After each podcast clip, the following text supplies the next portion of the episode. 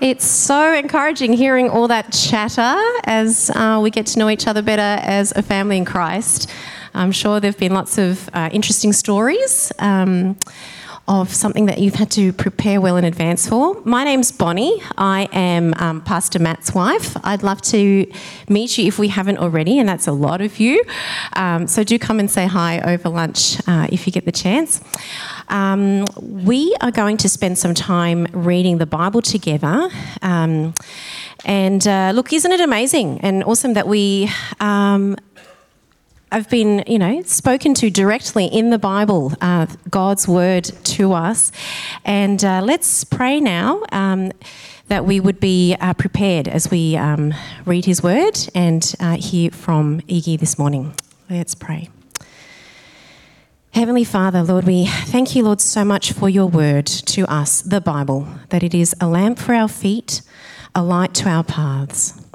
Please, by your Spirit, prepare our hearts and minds to be taught, rebuked, corrected, and trained in righteousness as we read it together today. Amen. So, our passage today is from the book of 1 Peter. Uh, we're reading chapter 1 from verses 13 through to 25. Therefore, with minds that are alert and fully sober, Set your hope on the grace to be brought to you when Jesus Christ is revealed at his coming. As obedient children, do not conform to the evil desires you had when you lived in ignorance, but just as he who called you is holy, so be holy in all that you do. For it is written, Be holy, because I am holy. Since you call on a Father who judges each person's work impartially, live out your time as foreigners here in reverent fear. For you know that it was not with perishable things, such as silver or gold, that you were redeemed from the empty way of life handed down to you from your ancestors, but with the precious blood of Christ, a lamb without blemish or defect. He was chosen before the creation of the world, but was revealed in these last times for your sake. Through him you believe in God, who raised him from the dead and glorified him, and so your faith and hope are in God. Now that you have purified yourselves by obeying the truth, so that you have a sincere love for each other, love one another deeply from the heart for you have been born again, not of perishable seed, but of imperishable, through the living and enduring word of God. For all people are like grass, and all their glory is like the flowers of the field. The grass withers and the flowers fall, but the word of the Lord endures forever. And this is the word that was preached to you.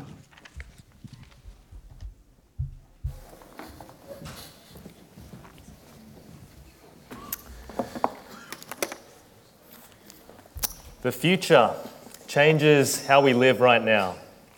Um, I know every time uh, a is coming for us in the family, uh, and that's been five times now, uh, it changes everything. That, that impending date of a baby coming, it's battle stations, all right? You've got to get ready, you've got to get the cot set up, you've got to buy the nappies, you've got to get the formula all set up. But the biggest thing that you have to do is you have to mentally prepare. You've got to psych yourself up for the lack of sleep, the, you know, the nappy changes, all of that stuff. It's a, it's a mental preparation, it's battle stations. You've got to be at the ready.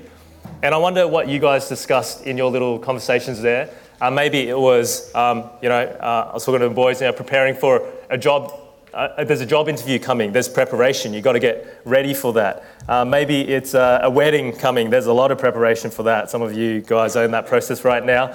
Um, and, or exams. You got to study for exams. Or at least you should, students. Talking to you guys, yeah? Not just the last night. I've done that a few times. The future changes how we live right now. So, how does your future hope as a Christian, if you trust in Jesus Christ, change things right now, today? That's a big question. And that's a very important question. And let, let me tell you, it changes everything. But how? Well, let's have a look at 1 Peter today.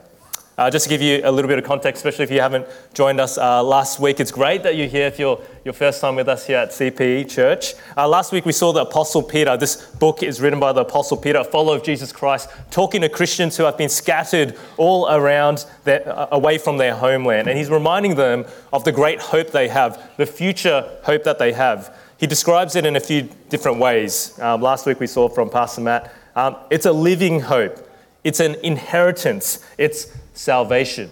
He's talking about what's coming at the end that perfect uh, new creation where we'll see God face to face, where we have forgiveness of sins, where we'll receive all the heavenly blessings that we've been promised. That's what he's um, alluding to. That's, that's what he's talking to about our future hope. This is a living hope, it's an eternal hope, it doesn't ever fade. And today, um, in this passage, he starts to draw out some broad implications of what this hope is supposed to do in our lives. And he actually does that by giving a set of clear imperatives, which are commands. All right, so there's a lot of commands, things for us to live by in this passage, to shape our lives as God's people. Okay, so that's to give you a bit of context. So keep your Bibles open to that passage. That's what we'll be referring to. That's what we'll be referring to. That passage. Uh, so keep it open. And this is our first point: is to set your hope on Christ's return. Set your hope on Christ's return. So 1 Peter 1 13. Read that with me in your Bibles. I think it's on the screen as well. If you don't have your Bibles, have a look in your Bibles. It's um, it says this Therefore, with minds that are alert and fully sober, set your hope on the grace to be brought to you when Jesus Christ is revealed at his coming. Um, the verse, this verse actually starts with a state of being that we're supposed to have as Christians. Did you see that? It's that minds that are alert and fully sober. Minds that are alert and fully sober. Um, the literal words uh, are gird your loins. Have you ever heard that term before? Gird your loins. Uh, it was a very familiar metaphor in the ancient world where men and women they used to all wear long flowing robes so if they were to get ready for some action you know whether it's um, work or battle they had to gird their loins I've, I've, actually found a diagram of that don't worry it's, it's, it's, an, it's a good diagram here we go this is how you gird your loins, all right? You've got to tie it up. Um, I won't ask anyone to demonstrate, but I don't know if you'll ever have to do this, but this was very, this is a very, uh, you know, present thing in the ancient world. You need to get your robe out of the way. You didn't, you, there was nothing, you, you had to be ready. Nothing was to trip you up, okay? In Exodus 12, 11, actually, the people of Israel, let me, here's a passage from Exodus 12, 11 the people of Israel to eat the first Passover just before the Exodus with, uh, with your loins girded, your sandals on your feet, and your staff in your hand, and you shall eat it in haste. What does this mean? Well, they had to be ready to leave Egypt. They had to be ready to go. When God says go, they had to go. All right? And I love this imagery. I reckon we should start using that word a bit more. Let's gird our loins, you know, let's um, get ready. It's a picture of high alert being prepared for action, like soldiers on a battlefield, to have, the, have your minds just prepared to go. But for what? Well, it says set your hope on the grace to be brought to you when Jesus Christ is revealed at his coming. Friends, what we need to be ready for is the return of our Lord and Savior, Jesus Christ. Don't forget this. He is coming back. Jesus is coming back. We don't know the hour, we don't know the time, the place, but he will come back. And when he does so, everything will change. He'll, he's coming to restore this world. He's coming, he, he's coming to do away with sin and death once and for all. A new heaven and a new earth. It's a new creation, a restoration. And Christ will bring us the fullness of our salvation. New redeemed bodies. Perfect, intimate relationship with our God as we see Him face to face. Every spiritual blessing in the heavenly places. That's the promise. That's what's coming. This is the grace that Jesus Christ will bring as He returns. What a wonderful promise. And this, friends, is what we are to set our hope on. Set our hope on. This is the imperative from God's word today. This is what it says. This is a command, actually. Set your hope of the grace that Jesus Christ will bring. when He returns. Which means every aspect of our lives right now should be shaped around that future hope that Jesus is bringing, the future reality of His return and the grace He brings. So here's my question, brothers and sisters. The first question to ask you is um, Does your life reflect this? Does your life reflect this? Let me make a confession. So often for me, my life does not reflect this. Um, I sort of, you know, I'm a pastor. I should be shaping my life around eternity, the future, all these things. Um, and I sort of know, yes, of course, I believe these things are coming, but so often I think my life is a very now focused life. I just think about all the things I need to do right now. I need to think about all the things that I need to get done on my to do list that I'm busy with right now. And the, the reality of Christ's return is very distant in my mind. I don't know if that's how you feel sometimes. it's very easy for me to be now focused, to just be reacting to things around me, putting out the fires that come up, just getting things done day to day. And as I do that, Christ's return is very far away. Friends, there's so many things in our lives that can distract us, right? The job that just keeps demanding more and more hours, the performance of our kids in, you know, academics, sports, music, whatever it is, the next holiday that we want to take, that country that I want to visit, tick off my bucket list, start preparing for that. Excuse me. The next house I want to buy, because everyone else is upgrading. Got to keep up. And these distractions, they make us lose focus. Our minds are not alert. Have you ever um, waited at the traffic light? And you're waiting at the traffic light and um, you're waiting for the light to turn green, uh, but then you start daydreaming, start thinking about something else, da da da and all of a sudden, you know, light turns green, but you don't even notice, and then someone starts honking behind you. You're like, oh, okay, gotta go. Have you ever had that experience? Give me a nod. That's you. Yeah, we've all done it, right? Come on. Um, I think sometimes that's a bit of like a description of our Christian life. Yeah. We're sort of waiting for Christ to return, right? We're, we're, you know, we're in the car. We believe it's going to happen. We're on the journey. You know, we're waiting. We're sort of there. But as we're focused on all these other things in life, we're just so distracted. We're not alert. We're not alert. Occasionally we get shocked into waking up. Maybe it's a sermon, a Bible study, maybe it's a conversation with a friend, but so easy to drift off and start daydreaming again. To start thinking about all these other things in the world. And our focus is on everything else besides our destination, besides what's coming, besides Christ's return. Thanks, Jane. I love my MTS apprentices. They're so great, aren't they? Thank you, Jane. Friends, are you ready for Christ's return?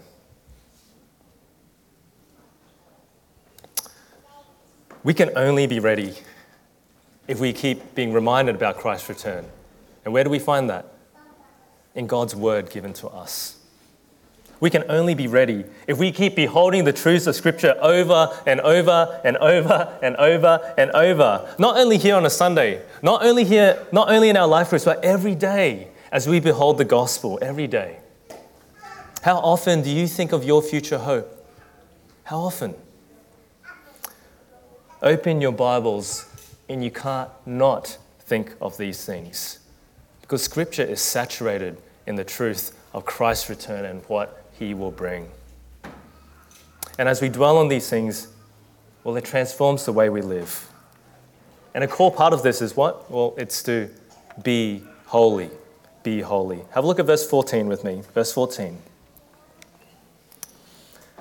As obedient children, do not conform to the evil desires you had when you lived in ignorance.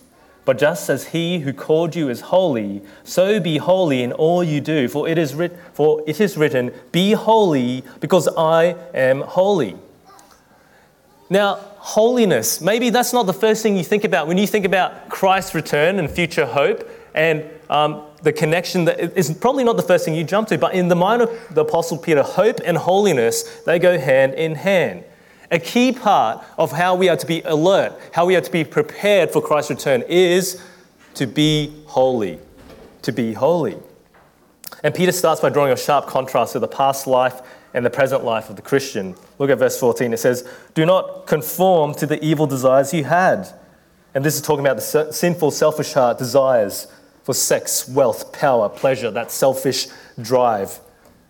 Um, that life that you did because you lived in ignorance. That's what it says. But this isn't the case now. If you are a Christian, you have been born again into a living hope through the resurrection of Jesus Christ from the dead. That's what 1 Peter 1, verse 3. And the call for you now is to leave that sinful past behind you and to move forward to holiness. When the Bible uses the word holy, it's talking about being set apart for God. That's what it means. To be unique, to stand out, to be pure. We are to be shining beacons in a world of darkness. The core reason for this is this just as he who called you is holy, so be holy in all you do. For it is, as it is written, be holy because I am holy. Sorry, my highlights aren't working, so, um, but the passage is on the screen. If you are a Christian, God has called you to holiness. And just as a side point, this is how the word calling is used in the Bible, just as a side point. It is about salvation and it is about holiness. If you want to talk about God's calling in your life, this is it. This is how the Bible uses the word. And the reason for this calling is because He is holy. Be holy because I am holy. That is what God says.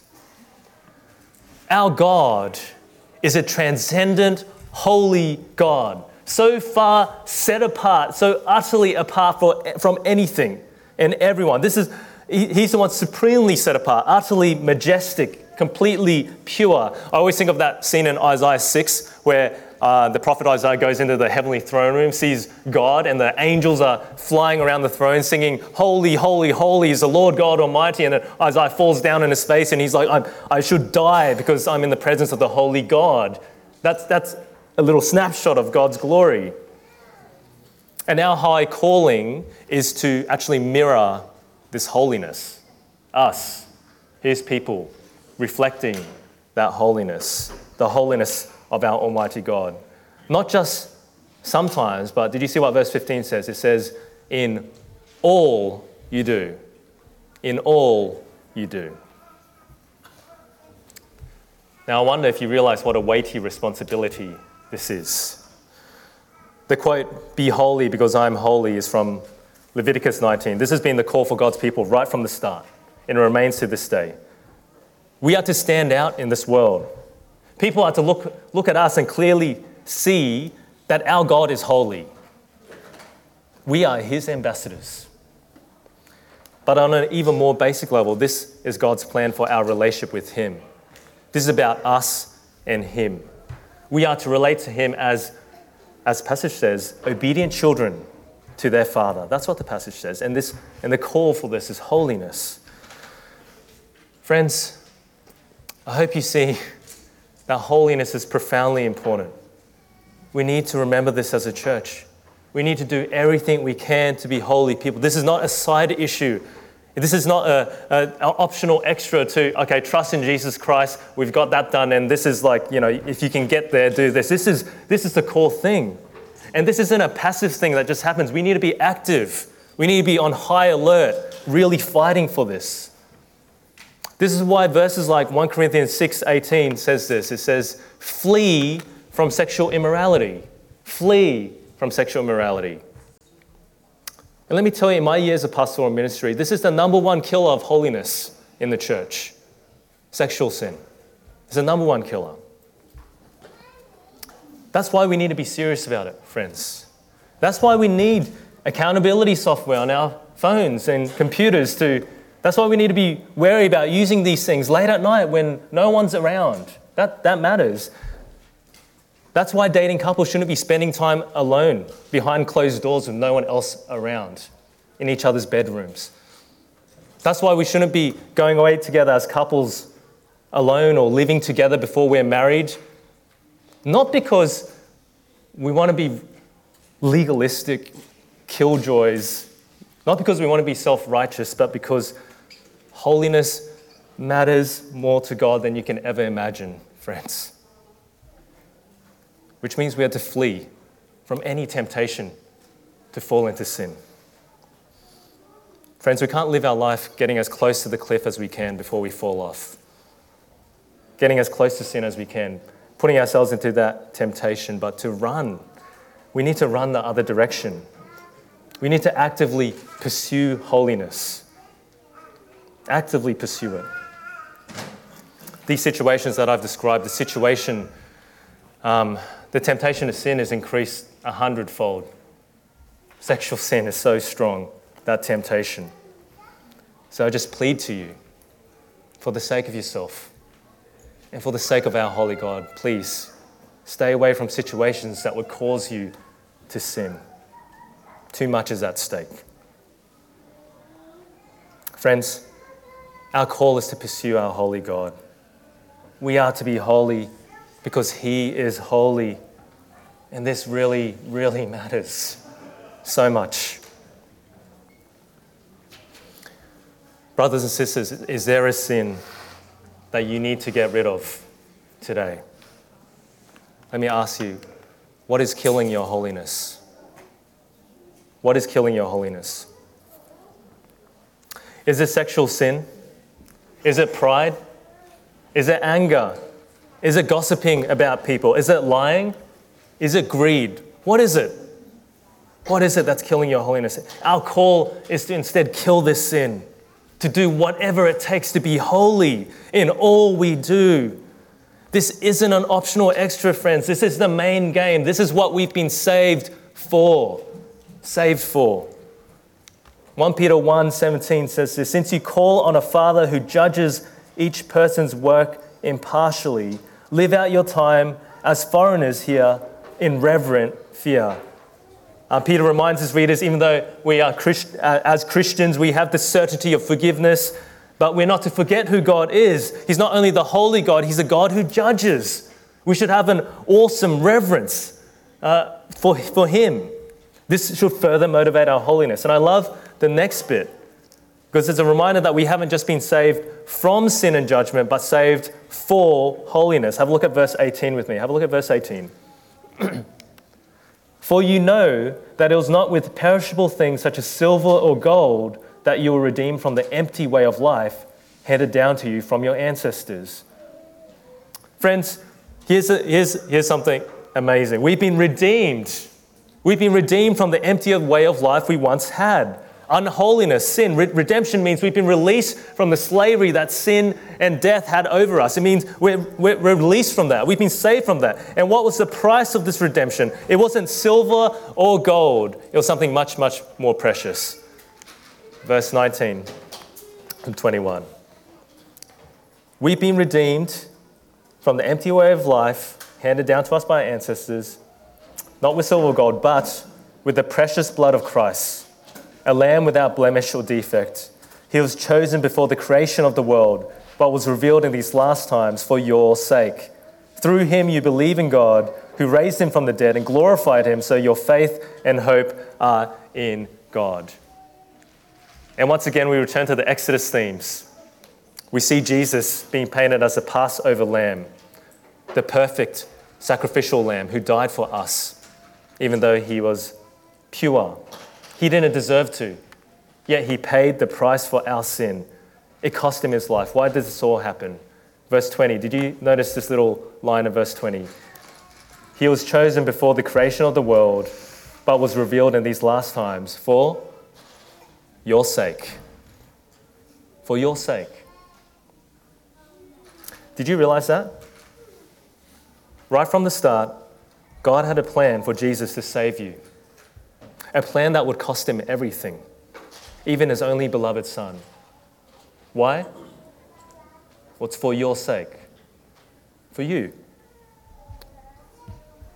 We are redeemed so we can have a future certain hope that will never perish, a hope that changes everything for us right now. We're redeemed. And as we do, as that happens, we aren't just saved from sin. Friends, we've got to remember this. We are saved for holiness. We aren't just saved from sin, we are saved for holiness. Friends, this is what Jesus died for.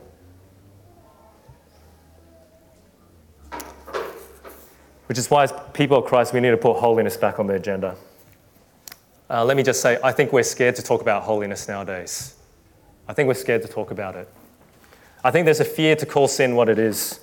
I think we're afraid to rebuke our brothers and sisters when it's in need.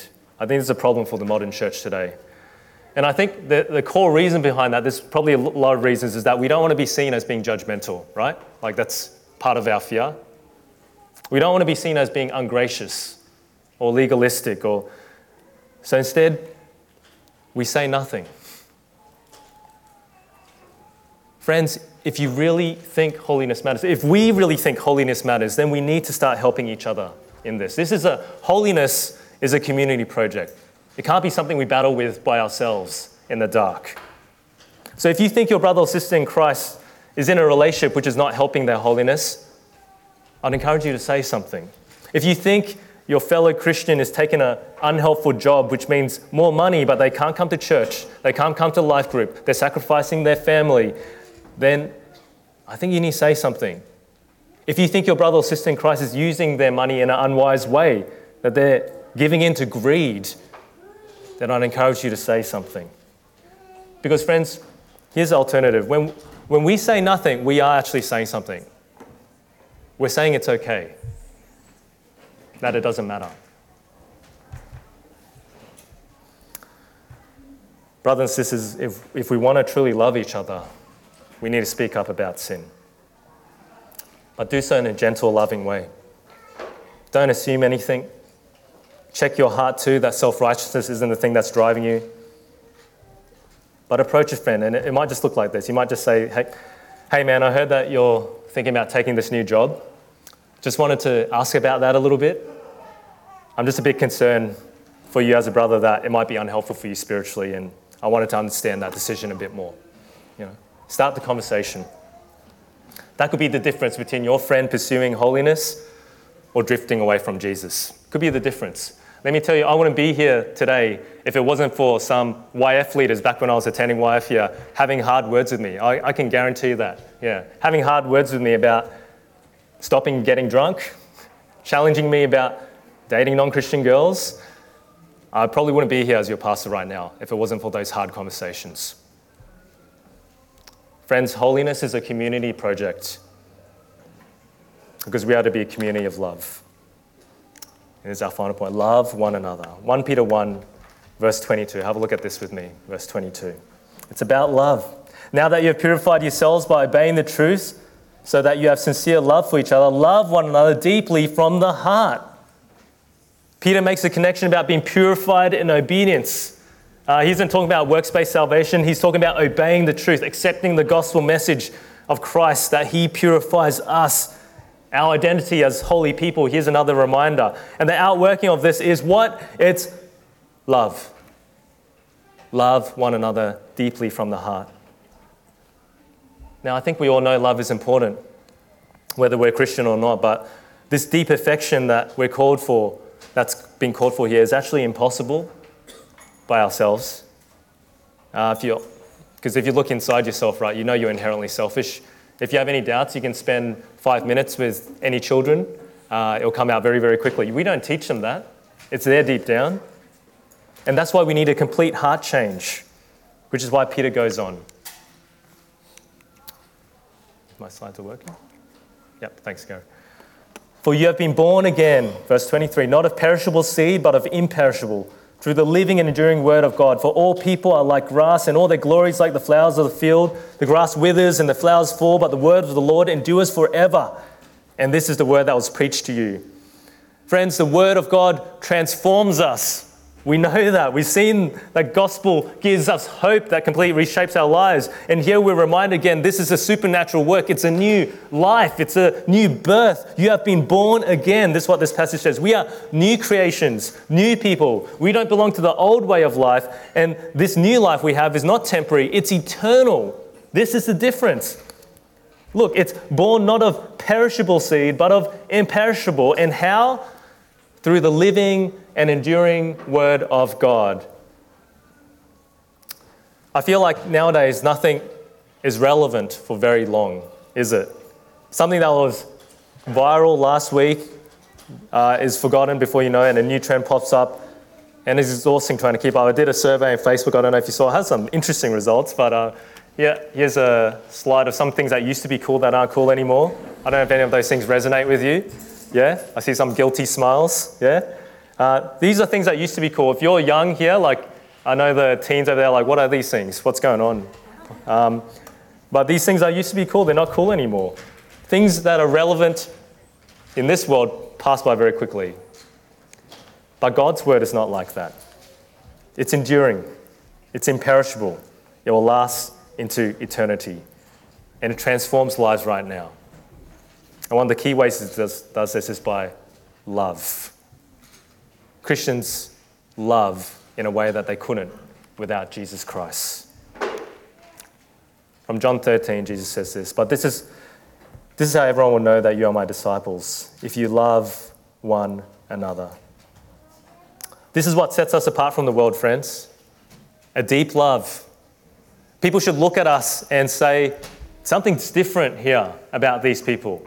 We should stand out because we love it in a way that the world cannot.